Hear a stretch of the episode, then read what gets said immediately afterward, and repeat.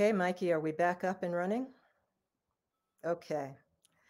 So, guys, we are here with Earth Guardians, and we have Her Many Voices has enjoyed a, a wonderful partnership over the years with this organization, uh, a group of very powerful and passionate young people who are fighting the good fight. It's all about social and environmental justice. So, I want to welcome you all today. I'm not going to take any more of your time.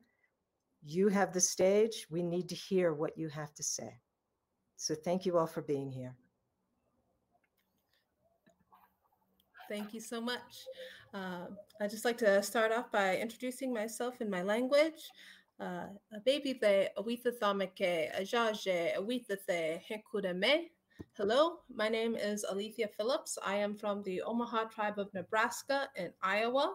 I am the Indigenous Youth Initiative Program Director at Earth Guardians, and I am joined today by my committee. Um, and we're going to be talking a little bit more about um, Indigenous youth leadership and the programs that we have coming up. Uh, so, with that being said, I'll turn it over to the committee. Hi everyone, Ayukui. I'm Te Maia. Um, I'm Yurok from Northern California in Ngāti and Te Opori um, from Aotearoa or New Zealand. I'm so glad to be here um, and in this space and working with IYI and Earth Guardians. Um, I'm currently working on like a media track right now. Um, and so a lot storytelling is at the center of my um, sort of work with the environment. Thank you, everyone. Uh, my name is Kona Mirabal. I'm coming from Taos Pueblo, New Mexico, farthest northern tribe. Um, I'm super blessed to be here uh, again. Um, and I'm just really looking forward to where this conversation lays. Um, I just also want to remind everybody that every day is Earth Day um, and that we don't need a specific time once a year to to give homage and to give honor and to give blessings to our mama earth. Um, so i'm really embedded in that right now throughout my time today um, is just really respecting and being very humble and really just taking it all in and, and what uh, our mother earth wants to provide. So once again, thank you so much for having us and, and allowing us to have this space um, to really come out and, and share. Uh, thank you for everyone that spoke before me. Um, Imanaya, Nyoka Kani, Nyoka Sutin Maya, Nyoka Kani Quechua uh, Imanaya Kunakana.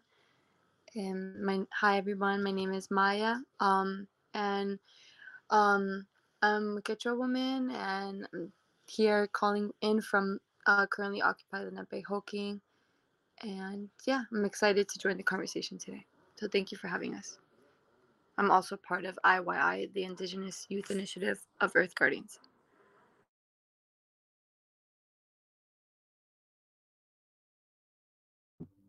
Great. Thank you guys so much um, for introducing yourselves. Um, so yeah, we're all part of the Earth Guardians Indigenous Youth Initiative. Um, we are planning a five-day training to take place this summer, and I'm really excited about this training because I think it really sets us aside from a lot of other trainings that are going on right now um, to particularly showcase Indigenous youth leadership. Um, so I'm really honored to be joined by such an amazing committee, um, and especially building out um, specific topics for Indigenous youth to organize in. Um, so we're joined um, by our media track um, with story and reclamation of media, um, traditional knowledge, um, as well as campaign development and use of nonviolent direct action. Um, so yeah, we're the Earth Guardians Committee, and we're just going to be going over a few questions today. So the first question that I have for the committee is, what was your journey into activism and the climate movement, justice movement? Um, so for me, I think I was really born into that. Um, I really not in a threatening way, but like not really having a choice, right? Because we're in the next generation of what are we going to do? What does tomorrow look like? And I think that during this whole pandemic, um, it's really for the people who weren't so woke have become woke, if that makes sense. Um, and so when I was really young, just being a part of a alive yet dying culture, um, that was kind of my first part of trying to find a solution in trying to be a youth mentor and youth activist and youth just everything in order for our elders and for the people of the world to really start to step up in their own ways um, and that can be you know just trying to inspire my people of my community to you know use more recyclable and more suitable items rather than not or all the way to the biggest things of um, what does it look like to grow your own corn? What does it look like to grow your own uh, crops? And how does that you know change the whole mitochondria of our human beings and our human uh, species? So um yeah that's that's really how it started was through birth Um, I'd have to say, similar to Kona, I had a very similar experience. Um, I feel like I've been asked that question a lot, and um, I think it's something that I'm born into. My mother is Yurok and Tolowa from Northern California, um, and then my dad is from Aotearoa, so he's from New Zealand. And um, they're both very, very different cultures, um, but I say that they're still connected by the, by the Pacific Ocean. Um, and even though they are very different, we have really similar values. So we understand that the health and well being of the land um, is intrinsically linked to the health and well being of the people. And we understand that that relationship is reciprocal. And so being born with that value and having that as a something that's deep within me um, and not something that's taught, I feel like I've always um, cared about the environment. And even when people use the term environmentalist, it's like, okay, sure, you could call me that, but shouldn't everybody be an environmentalist? Why is there a name for something that should come so naturally to us as stewards of the land? So um, that's how I got involved. And I think also just working with a lot of local um, Indigenous youth organizing and, and leaderships.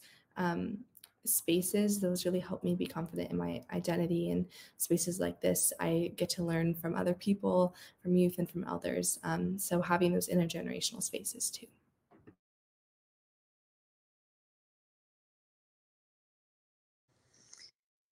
Um, yeah, I I guess like like both both um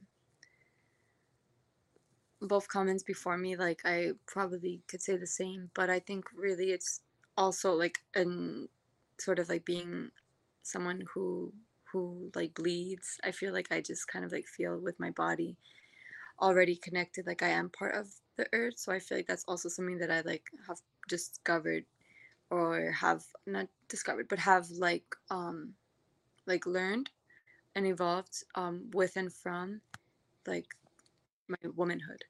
So but that's just like me personally. But i definitely think also because of like um my culture but i think that also goes like hand in hand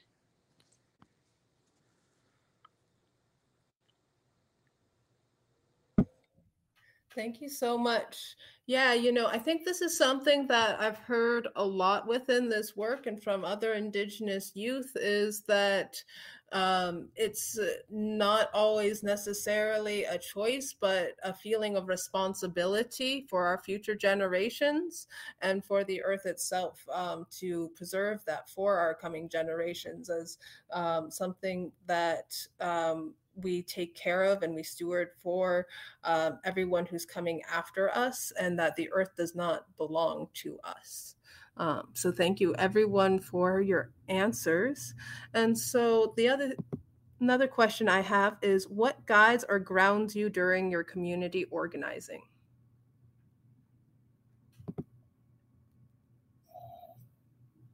Um, it's honestly really like our ancestors looking out for us because I was taught by my father and a lot of medicine people um, prayers are being prayers were let down and laid upon our ancestors for you to be here and that was, you know, I mean, I'm talking about ancestors, like from way back. Um, and so, even just that thought of saying, like, my ancestors prayed for me to be here, and guess what? I'm here. That to me is something that really allows me to wake up so blessed and so grounded in order to conquer the day and conquer the world of the balancing of our, my traditional lifestyle as well as the Western uh, white man's world because it's a constant battle. It's a constant go, go, go. Um, but to know that I'm now an ancestor laying down prayers every single day for the next generation to come, that to me is also another thing that grounds me is that I'm trying to be uh, walking in beauty, uh, a good ancestor. And so everything that I do, everything that I think, everything that I taste, everything that I put in my mouth, into my body, into my mind, body, and soul is going to affect, you know, my personal tomorrow, but also my future generations tomorrow. So um, I think that that's something that kind of like a, a ongoing long mantra that um, is really powerful to me and to my family.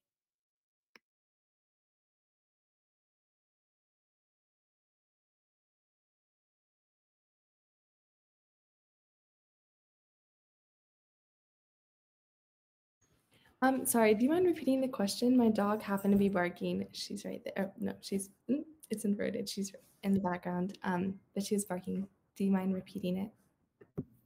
Of course. Uh, the question that we are answering right now is what guides or grounds you during community organizing? Yeah, so I think the um, ceremony grounds me. And when I say that, I want to be really intentional about what I mean because I think there's this idea that um, I'm physically like in a traditional ceremony dressed in regalia with a lot of people, and that's what ceremony is. Um, but really, ceremony for me is um, um, a space um, spiritually and, and, physically that I'm in, um, and that I can enter, um, and and that grounds me in remembering, okay, this is who I am. because at the end of the day, I'll always be Indigenous, and that that's one of the only things that will never change about me.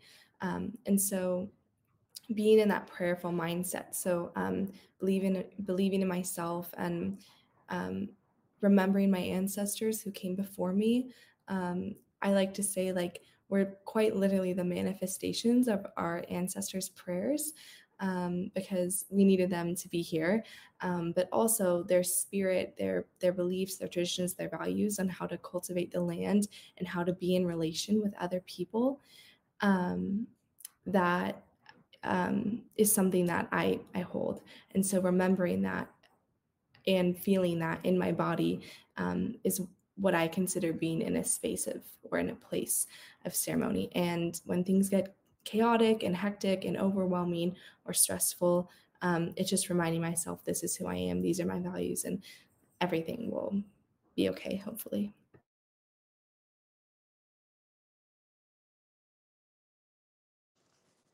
Yeah, for me, it's family, which kind of like also inadvertently is like ceremony, but definitely family is what grounds me. Like just like listening to my elders or listening to like my older siblings or or my aunts and uncles like that is like the thing that grounds me the most when it comes to organizing that's like what that's like what i buy to like what my family like tells like not not that they're correct all the time but when i need grounding that's who i listen to it that's what keeps me like i guess like level headed and and like calms me down or reminds me what's important or reminds me like what i'm what i'm trying to do or what i'm trying to accomplish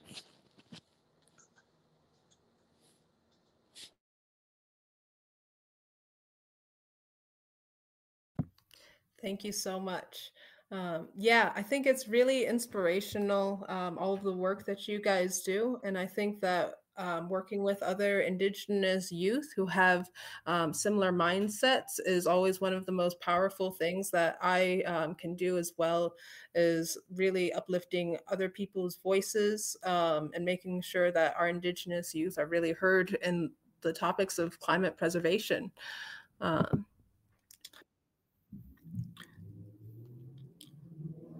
So the next question I'll move on to is how is indigenous sovereignty integral to the climate justice movement and how does that that cultural understanding shape your activism? Oh my gosh, this one slipped my mind. Can you repeat it again, Alethea? I'm so sorry. No problem. Um, so this is a great question. Um, how is Indigenous sovereignty integral to the climate justice movement, and how does that cultural understanding shape your activism? Right. Okay. Totally. I mean, it's everything, right? I mean, we are Indigenous people of this land.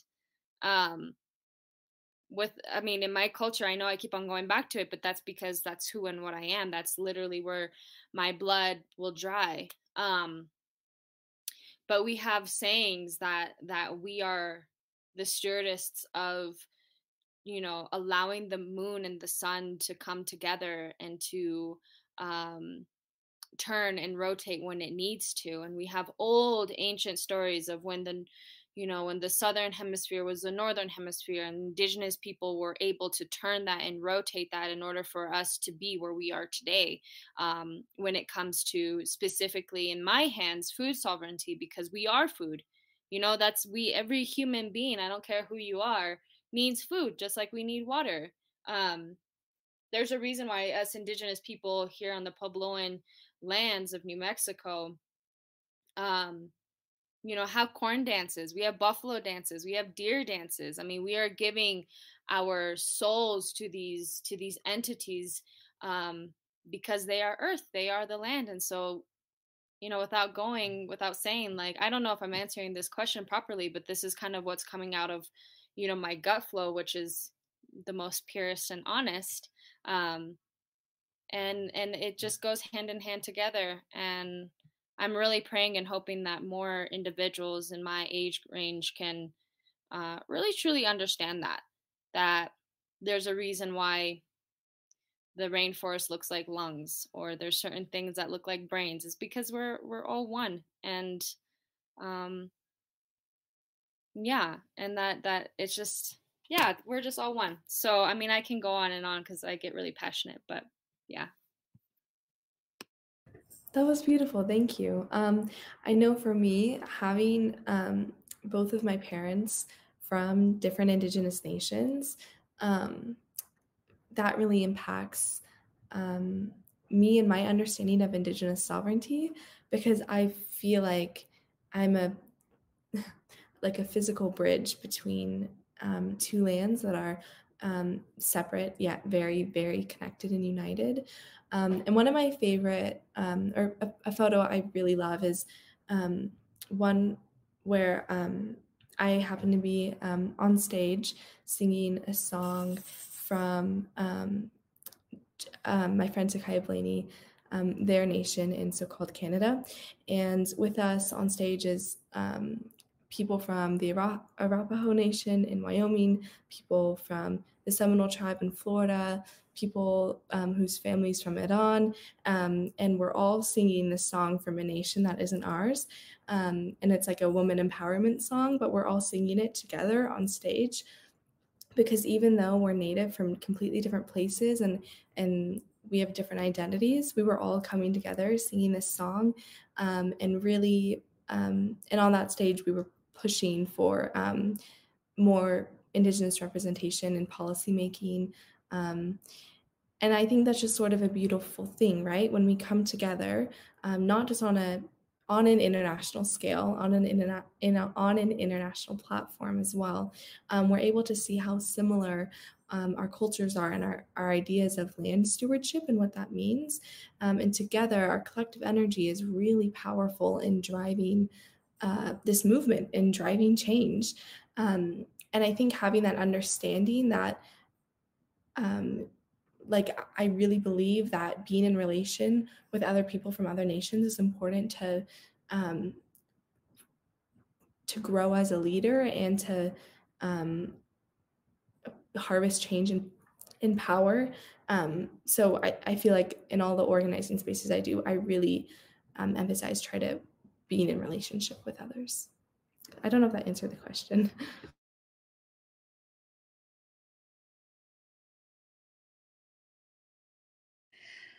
Um, I think I did answer the question, but um, I'll go next. Um, I think that I don't think that Indigenous sovereignty is just integral to the climate justice movement. I think it's like what I think it's like what the the main the main thing that people who um, are considered part of the climate justice movement, um, what really should be anyone on Earth, um, any two-legged. I feel like it's like what they need to, or what we need to like look towards. Like we need to follow like what indigenous peoples or what peoples, which for me, indigenous peoples are like people that live close to the land. You know, like people that are like connected to the land, people that live close to the land, however you may interpret that.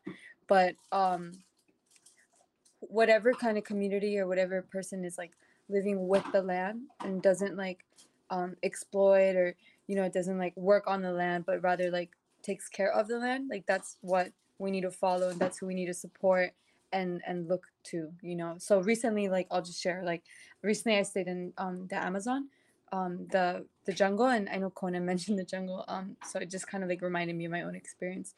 Um and i well, I learned a lot and I won't like it's more than I can even share like on a Zoom call, but I really think that like just one of the things that I wanted to share is how much they inspired me, the Machiguenga people in particular, who is the community I stayed with in Peru, um, to be like a better a better relation, you know, like because I was born and raised in Brooklyn, you know, and um, every day I think that we can be better and we can learn how to be better. And I don't know, I just felt like I learned so much from seeing like how the little kid how young children who like that's all they know like how what we do is like to protect that you know to protect that they can have a childhood that is still like living in the jungle and that they don't need to like go into a city for work they don't need to like go into a city you know um to find anything else because they have it all from where they're from and we all do not just in the amazon but in there it's just very evident because it's like so pure like it's so uncontacted in some parts of the jungle but really that's like anywhere and, and, and anywhere and everywhere. So i think it just reminded me of like why we do what we do like why the people that live in like modern cities or in modern times with technology like we do this to preserve those those like precious parts that are like that are like really like it's possible not only for that to remain that way but for it to grow for us to like expand pieces of like protected land expand that so that it's not just a part not just like you know how like i don't know like i personally feel like national parks is like strange idea to have like a park just like this is protected but rather like no this should this all of turtle island should be like a gigantic national park you know and i think that that's just like something that i'm reminded of when you're in the jungle because it's like it's its own country. Like the amazon is like its own country and it's borderless because it goes from colombia to ecuador to peru to brazil to bolivia like and it's just like you know and and within that own country there are many nations obviously like i'm not saying what i'm saying is like all those nations are all connected too and yeah and i just i think that that's like what we're seeing in north america but it's just like it reminds us of like the times that i maybe i'm going derailing from the question a bit but i just like this is like something i want to talk about like something that inspires me to keep it to keep the movement going even when it's like really hard to um in in the united states yeah, that's all for now. Thank you all so much. Those were really amazing answers. Um, and I think it's really important to uh, understand that Indigenous values are rooted in climate activism um, and that there's no way to separate us as Indigenous peoples from the environment. Um, and with that, I would like to ask you guys what do you see changing or shifting within the climate justice movement, and what do you think needs to change? What a huge question, because that could probably be like this whole time that we're on here. Uh, of course. Uh, the question is what do you see changing or shifting in the climate act in the climate justice movement and what do you think needs to change?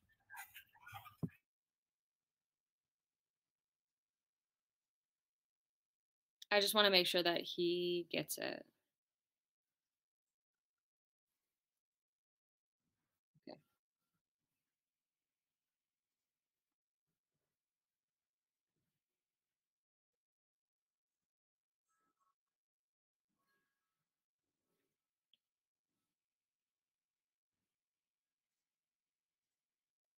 Cool. Right on. Thank you.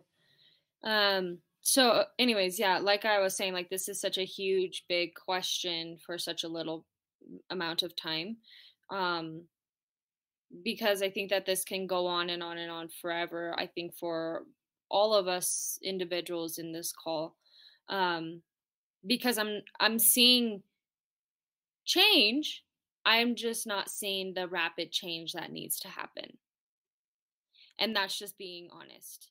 You know, like I think it was beautiful a couple years ago when um, somebody finally spoke out about the turtles um, consuming the amount of plastic and straws that were in this turtle's stomach.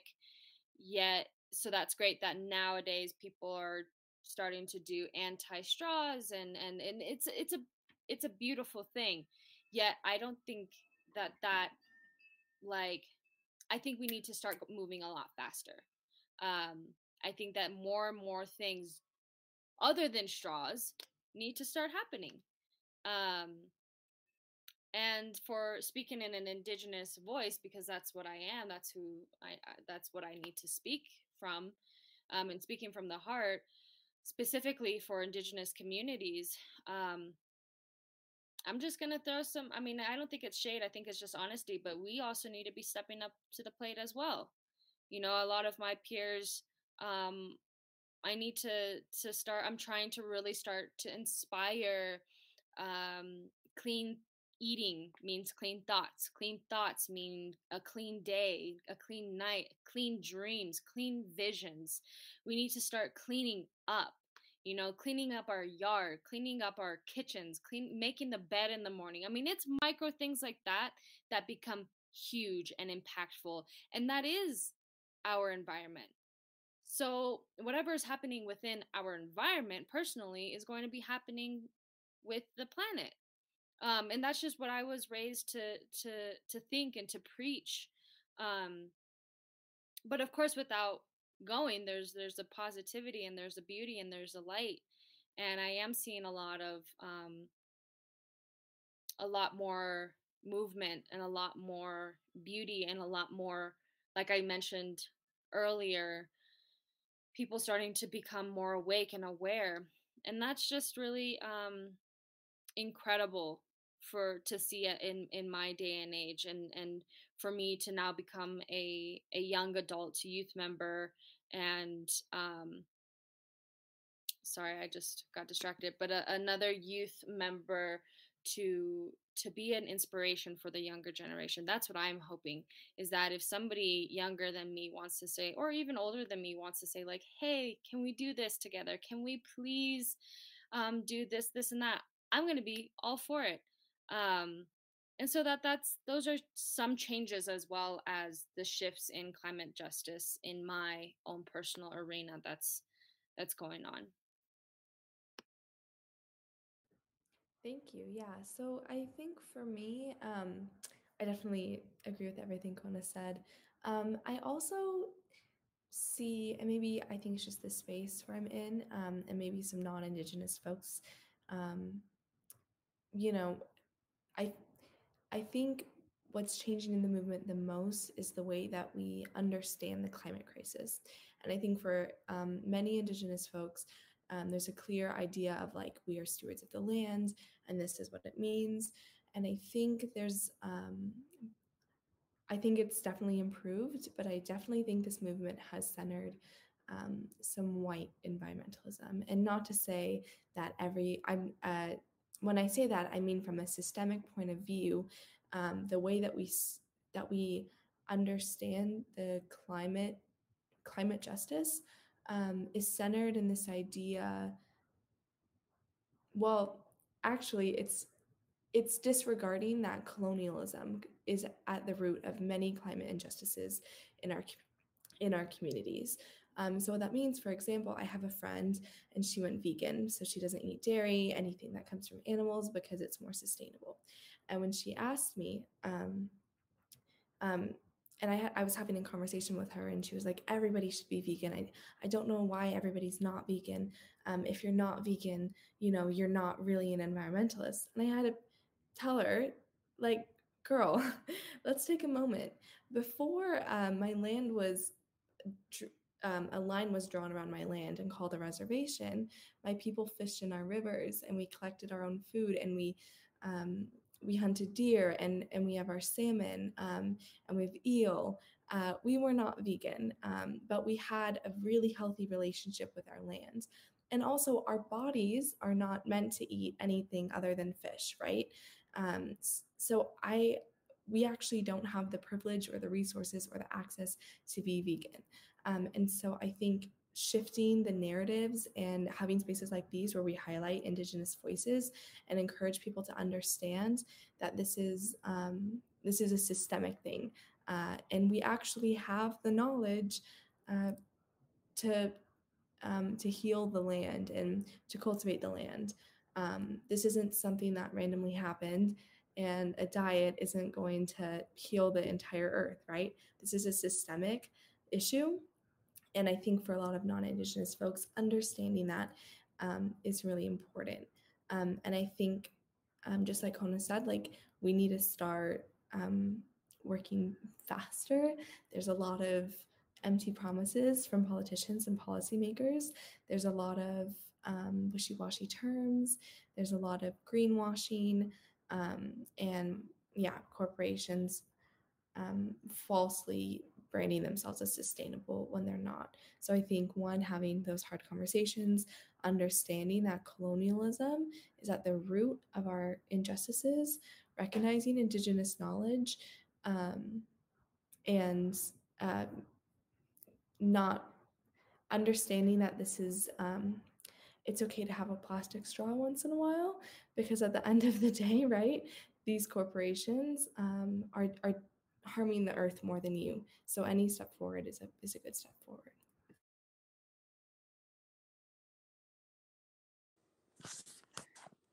Yeah, I think um, I like that we started the conversation out with the plastic straw, straw, sorry, because I think it's become like a good metaphor for like what um I don't know the exact term for this. I know there's a term, but I'm just like it's slipping my head.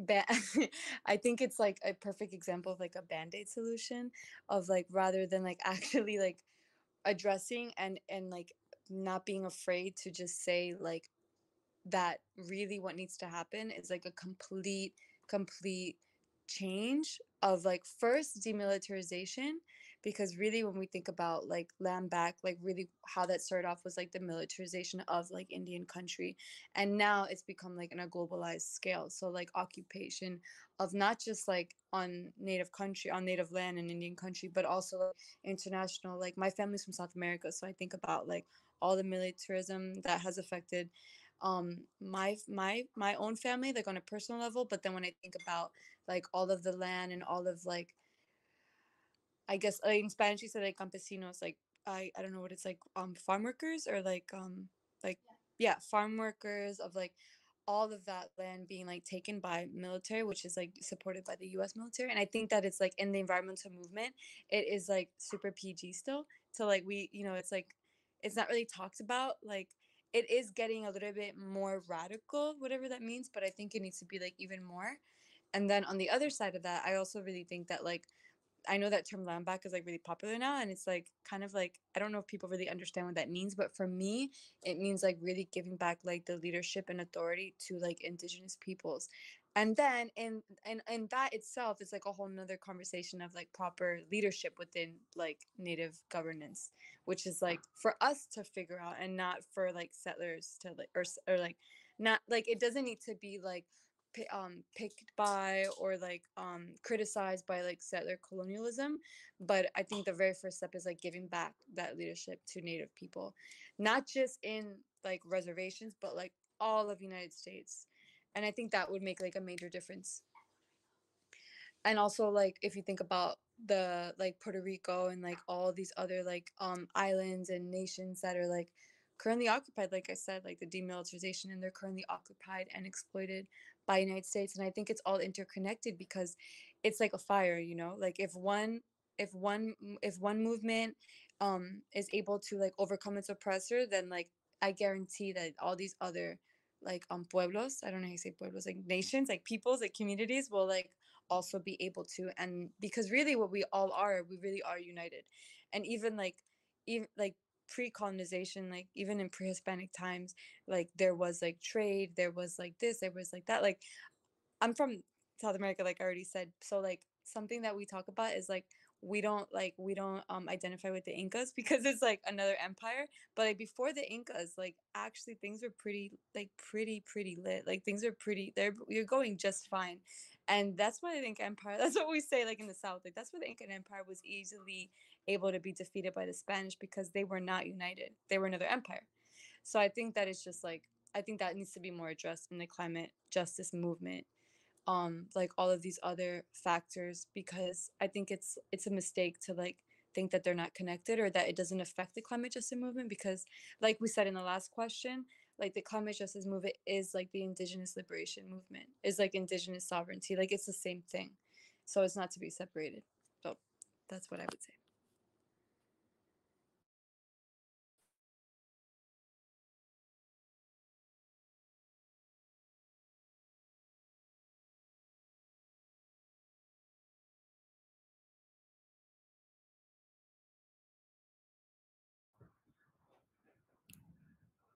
I saw the question. Um, I don't know if Alethea.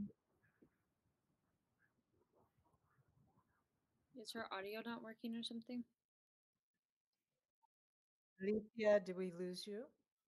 Okay. Um, next question: What are ways you think that allies slash non-natives can do to uplift Indigenous voices in the climate justice movement? Um.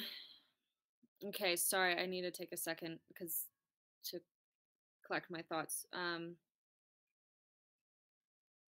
Yeah, so I think it's just being very respectful.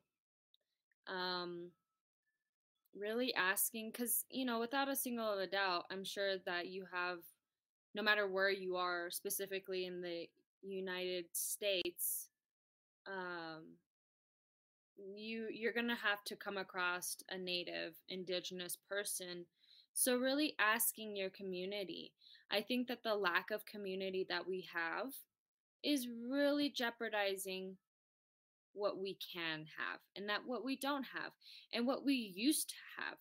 Community and communication are always the two things that I am solid about. When you meet me, I'm like, can you communicate thoroughly to me and are you communi- community oriented?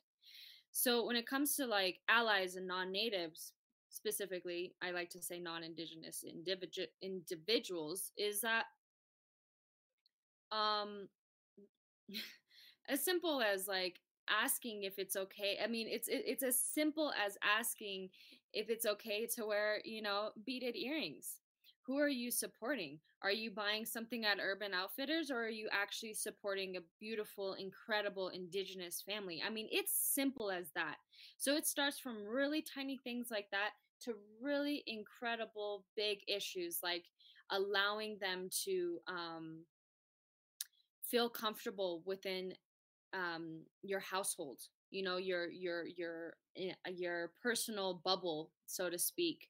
Um, you know it could be giving them nonprofit organization it could be giving them grants it could be giving their their you know indigenous schools um, free therapy you know free meals on wheels but that are like farm to table th- things like that. That those are things that i've worked in my community that um, are really impactful that i can't do alone and that i'm really hoping to see more of um, because I, I when i work with my clients i always tell them it's okay to ask for help.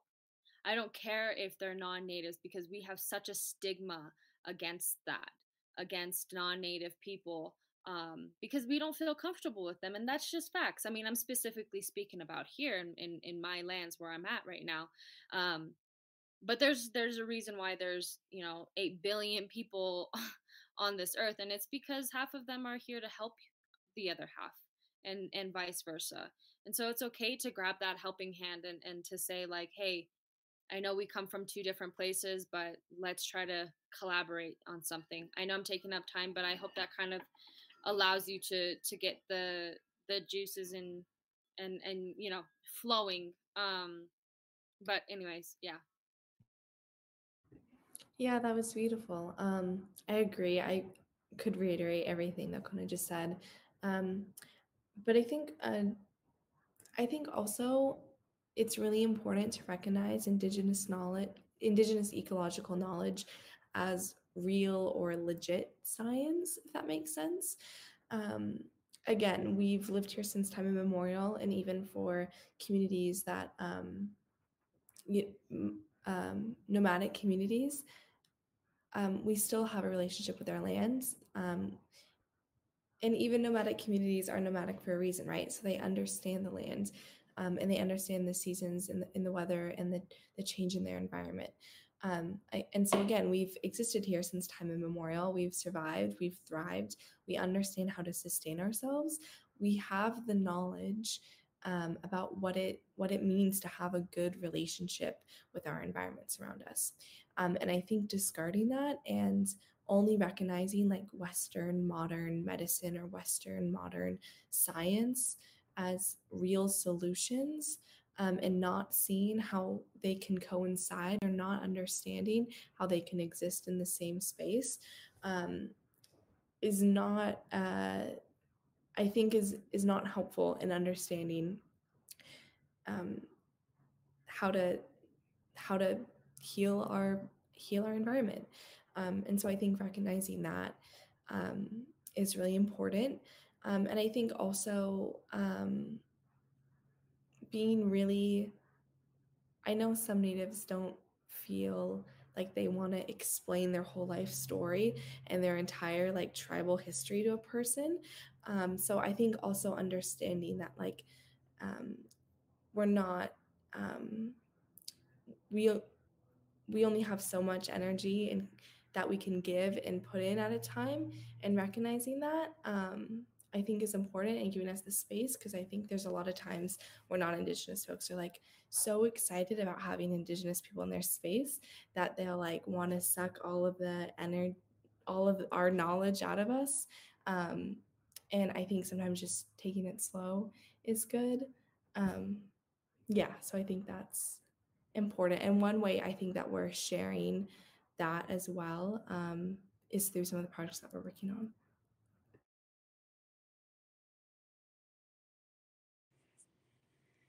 Um, yeah, definitely like almost as always we say, like definitely reiterate um what like um Te Maia and Kona has said. Like I think we just all are on the same wavelength. We definitely like all believe and stand for the same things. But just to add, um I think like also like I I personally believe in like reparations. So I feel like if you are an ally and non-native and on top of that you have resources i think kona did mention something about grants but i feel like one of the biggest ways that you can support is like not just by like saying you know or not just by like spreading the word but actually like sharing the resources and whether that's with grants or like doing like or like with scholarship or just like literally just like giving back to like not because not because like you're receiving something but just because like you feel like you are like a settler in this person's territory. So you like it's like your obligation because it is really. But that is if you have resources. I know that there are like allies non-natives that don't necessarily i mean like economic ones. But i think that's like a, a big one that i know that like generally people that are like are indigenous feel you know because it is hard out here especially like since the pandemic it's been like really hard for like families and, and things like that. So i think that's like a, a main one that i would i would say but i definitely think that that's like i think i think that like Kona was what Te Maia as well like what we were what um we were all standing for is like um just like a better a better future like a better a better space and a better community you know for the next generation. So i think that that's like always what we're going to try to aim for. Sorry the, the question disappeared so i'm slightly forgetting like how to answer directly but i think that was pretty much answering it and i know also that we're almost out of time so i'll just cut it off there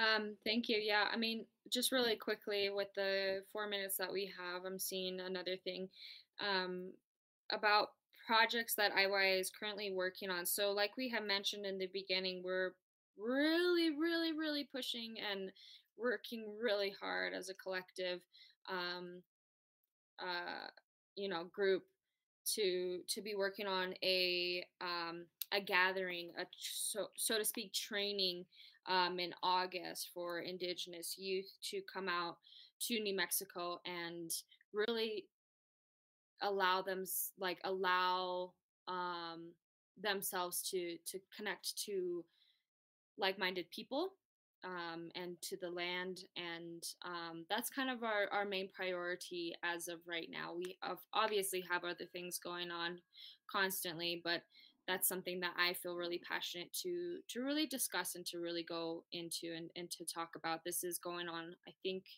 i believe this is now the third year that we'll be doing this and um it's just honestly revolutionary and it's really um life changing specifically for me because i've been um I've been here since day one. And so I can really confidently say that. So, uh, really quickly, I just want to pass it on and maybe do like a little popcorn. Um, but if I don't get back onto this, then I want to thank everybody for listening and uh, just for tuning in and um, just check out our website. And thank you again. Yeah. Um, and just really quick, I know that we're close on time, but I think something that's really important is making sure that we are not that we're not upholding um, anti-indigenous narratives and i think um, making sure that indigenous youth feel really confident in their identity and their abilities and their skills and their knowledge is really important um, and um, be having confidence in that is good so i think our IYI um, training in august is really giving the space for everyone um, but thank you everybody for holding this space i really appreciate it and and i hope everybody has a good rest of their day too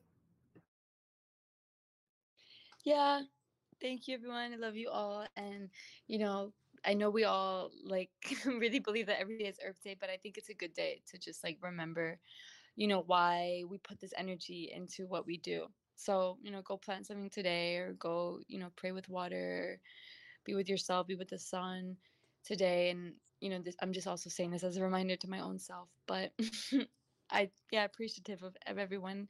And I don't know who's listening or how many people are listening. Like, I'm kind of I just see Conan Te Maia. But hi, everybody, and thank you for listening to us. I feel honored to be part of here. Uh, thank, thank you, you, all for joining us today, and thank you, Alethea, for um, for monitoring back there. She was the voice behind the curtain. If you were not aware, that was Alethea Phillips. Thank you all. We need to hear your voice, and you are the leaders, and we need to we need to heed that and follow your lead. So, greatly appreciate your words today and your hearts. You give me hope. You give me hope in this world. Thank you all for showing up. Thank